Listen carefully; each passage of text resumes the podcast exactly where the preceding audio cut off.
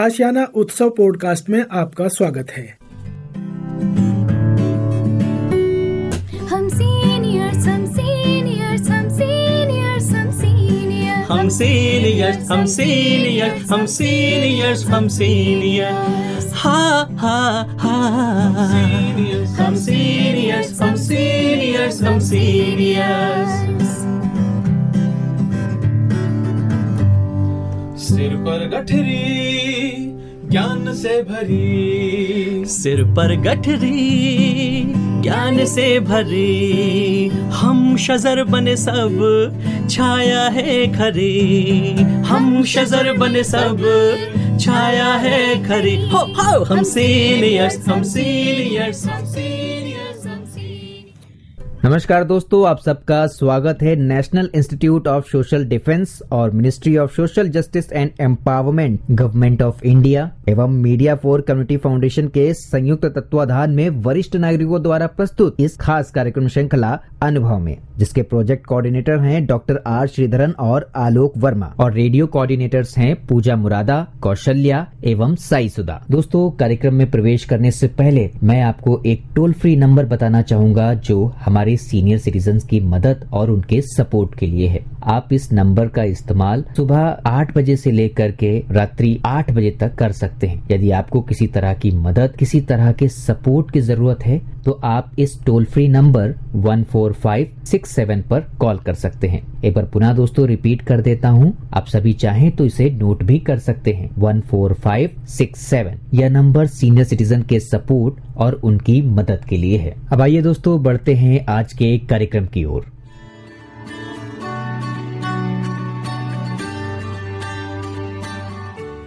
दोस्तों मेरा नाम है अमिता शॉ और मैं आशियाना उत्सव भिवाड़ी से बोल रही हूँ। जैसे कि आपको ज्ञान है कि हम हर बार आपके लिए बहुत दिलचस्प कार्यक्रम लेके आते रहते हैं, जो आपकी पसंद के हों और जिसकी जानकारी आपकी ज़िंदगी में बहुत महत्व रखती हो।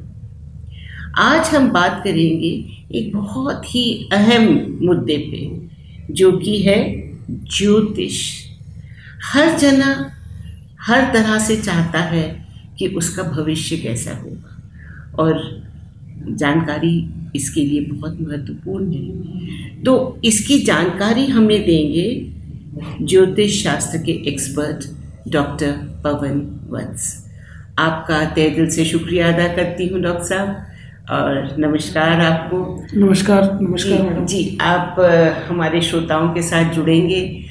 और उन्हें ज्योतिष शास्त्र के बारे में बताएँगे। तो बिना विलंब के क्योंकि हम आपसे बहुत कुछ पूछना चाहते हैं आप इसके एक्सपर्ट हैं और माहिर हैं इस सब्जेक्ट पे तो ये बताएँ कि ये जो ज्योतिष शास्त्र है एस्ट्रोलॉजी ये है क्या?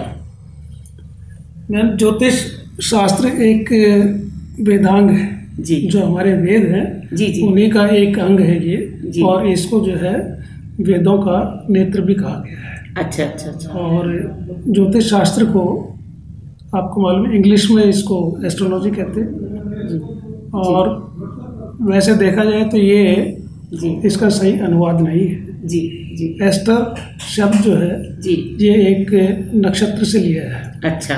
और लॉजिक लॉजिक है इसका मतलब है तर्क या कारण या जो है लॉजिक से लिया गया है। जी जी। लेकिन ये जो ना इसका सही अनुवाद नहीं है। जी जी। क्योंकि इसके अनुसार तो सिर्फ़ एक नक्षत्र के बारे में जी। जानकारी ये एस्ट्रोलॉजी का इससे ये मीनिंग निकलता है। निकलता है। लेकिन वैसे अगर डिक्शनरी के हिसाब से इसका मीनिंग देखें। जी। जो ट्वेंटी सेंचुरी की डिक्शनरी थी चैम्बर की उसने बताया कि ये जो है एक खगोल विद्या है। अच्छा ओके। और ये खगोल विद्या इसमें जो है जो स्टार्स है जी। उनके बारे में ज्ञान है।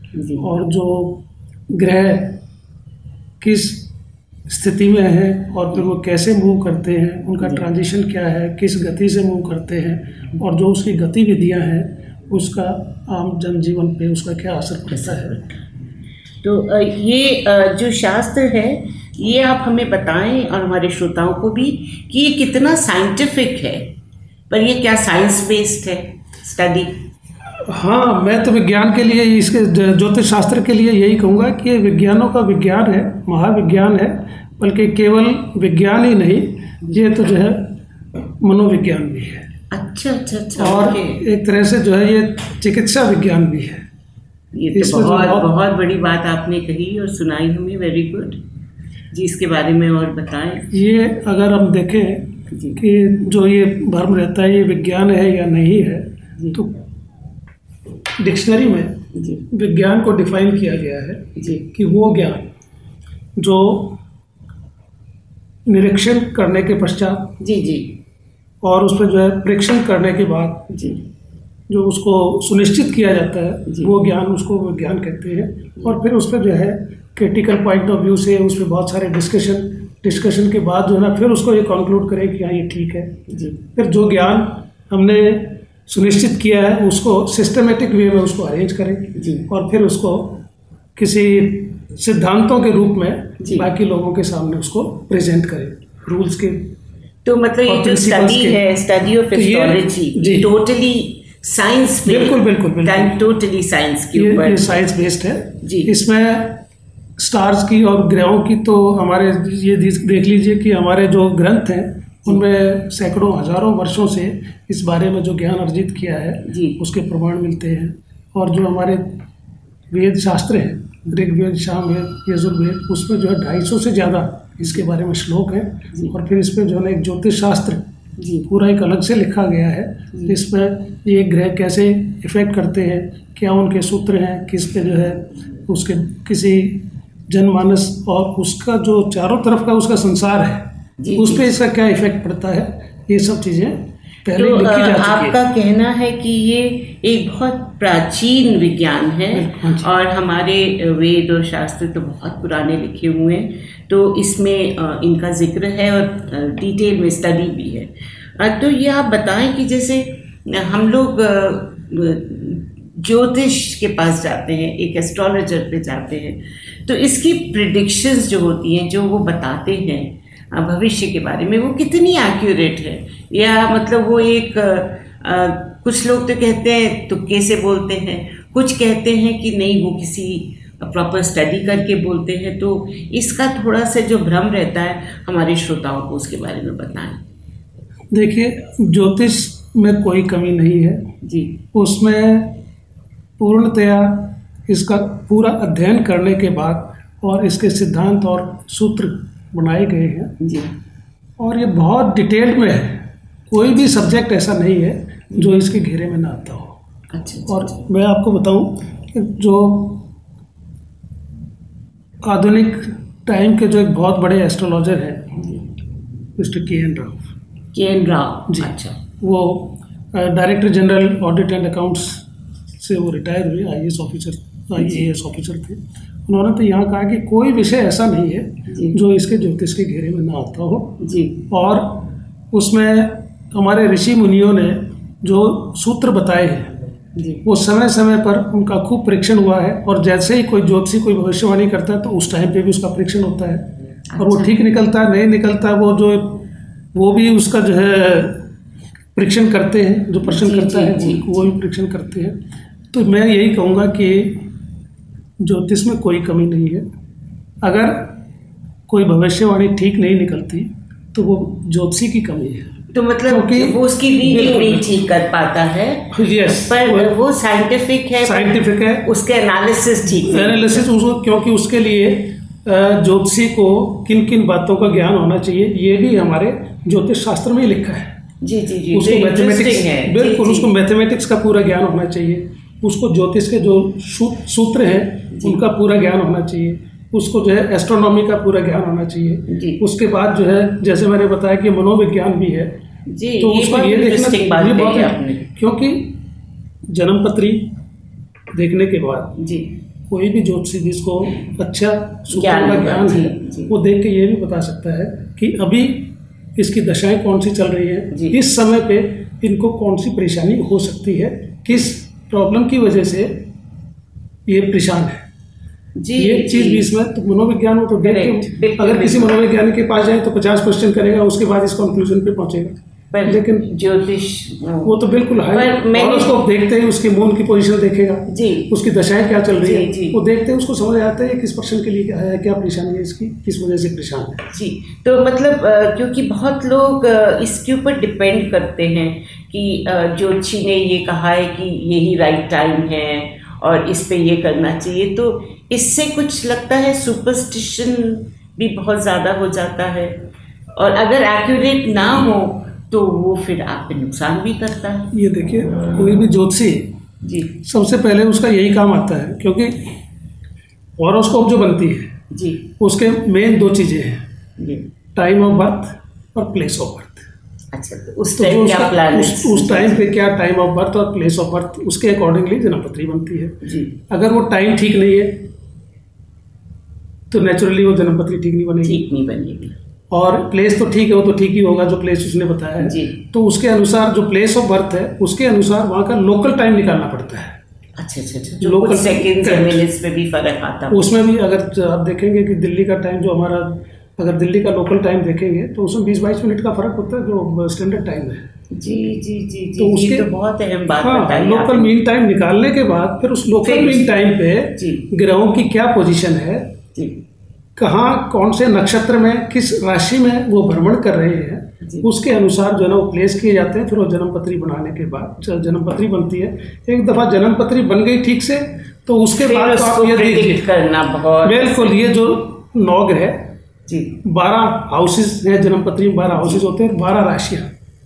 दुनिया की कोई इन्फॉर्मेशन ऐसी नहीं है जो उस उस जातक के बारे में उसमें ना चुकी पर ये प्लैनेट्स क्या हमारी लाइफ को हमारी ज़िंदगी जो आम ज़िंदगी है हमारी क्या इसको इतना प्रभावित करते हैं?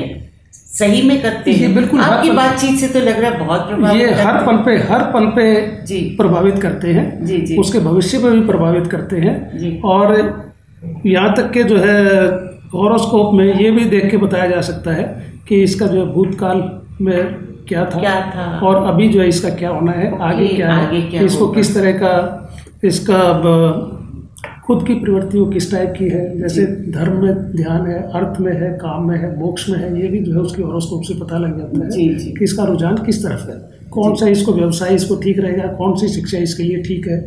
कब? यहाँ तक के मैंने बताया कि तो मेडिकल एस्ट्रोलॉजी भी है मेडिकल साइंस भी है क्योंकि साइंस में कोई भी इंस्ट्रूमेंट ये नहीं बता पाएगा कि 20 साल बाद आपको कौन सी बीमारी नहीं नहीं बिल्कुल नहीं बता पाएगा पर लेकिन एस्ट्रोलॉजर ये बता देगा कि आप जो है आप उस समय पे जरा ध्यान रखिए। You are likely to have this kind of problem problems जी जी। तो मतलब ये जो ले दे की जो हमारी रोज़मर्रा की लाइफ है या फ्यूचर क्या होगा या हमारा पास्ट क्या है ये जो नौ प्लैनेट्स हैं हमारे अ, नवग्रह ये किस तरह से मूवमेंट करते हैं ये टाइम टू टाइम आप कह रहे हैं कि हमारी लाइफ को अफेक्ट करते हैं। और एस्ट्रोलॉजर अगर फिर यहाँ पे एक थोड़ी सी मिसकंसेप्शन आती है डॉक्टर साहब जो। आप हमारे श्रोताओं की क्लियर कर सकते हैं कि उनको एक अच्छे प्रॉपर एस्ट्रोलॉजर पे ही जाना चाहिए। जी जी बिल्कुल। जो इतनी सारी दुकानें खुल गई हैं एस्ट्रोलॉजी की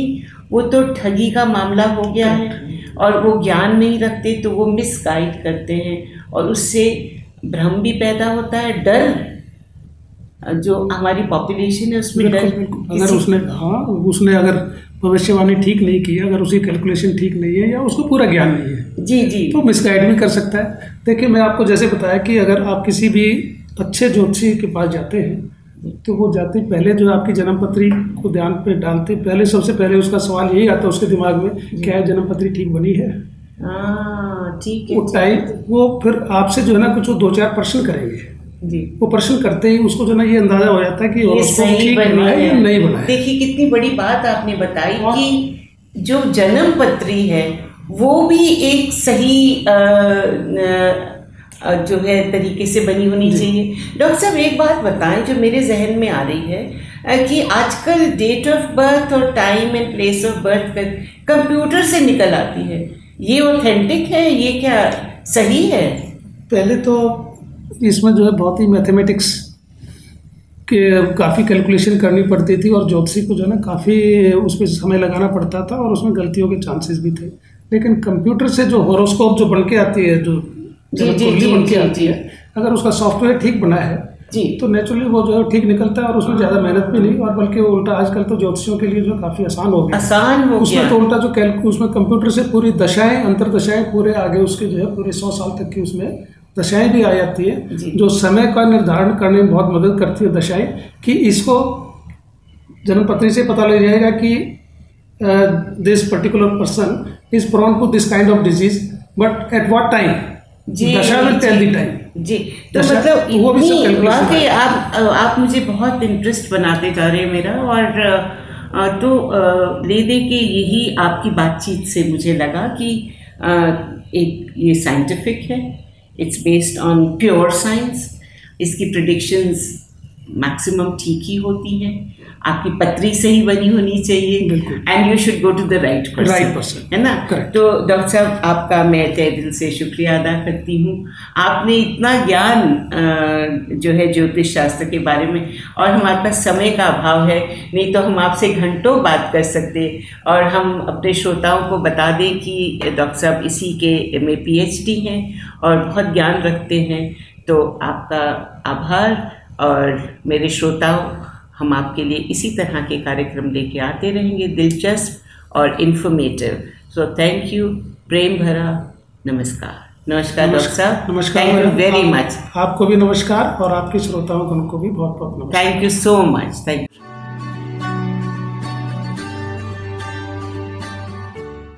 और श्रोताओं, फ़िलहाल वक्त हो चुका है आप सभी से विदा लेने का। और चलते चलते आप सबको एक बहुत ही खास नंबर हमारे वरिष्ठ नागरिकों की सहायता, उनके सपोर्ट के लिए मैं आपको बताना चाहूँगा दोस्तों। Elder line toll free number है ये। आप चाहें तो इसे नोट कर सकते हैं। One four five six seven एक बार पुनः सुने दोस्तों one four five six seven यह नंबर वरिष्ठ नागरिकों की मदद और उनके सपोर्ट के लिए सुबह आठ बजे से लेकर के रात्रि आठ बजे तक अवेलेबल है। यदि आपको किसी तरह की परेशानी या किसी सपोर्ट की ज़रूरत है तो आप इस पर कॉल कर सकते हैं। फ़िलहाल मैं ले रहा हूँ इस कार्यक्रम से विदा। नमस्कार।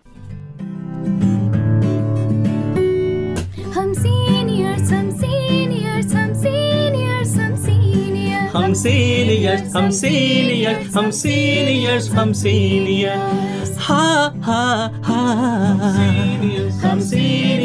सीनियर्स हम सीनियर्स